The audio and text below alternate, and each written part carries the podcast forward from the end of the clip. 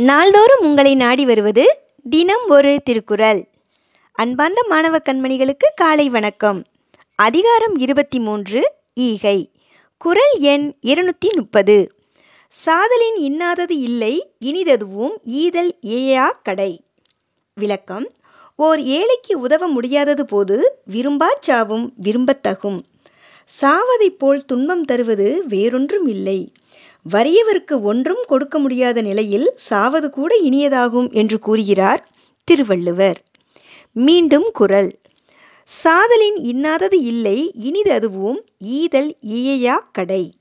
நன்றி மாணவ கண்மணிகளே இந்த நாள் இனிய நாளாய் அமைய வாழ்த்துக்கள்.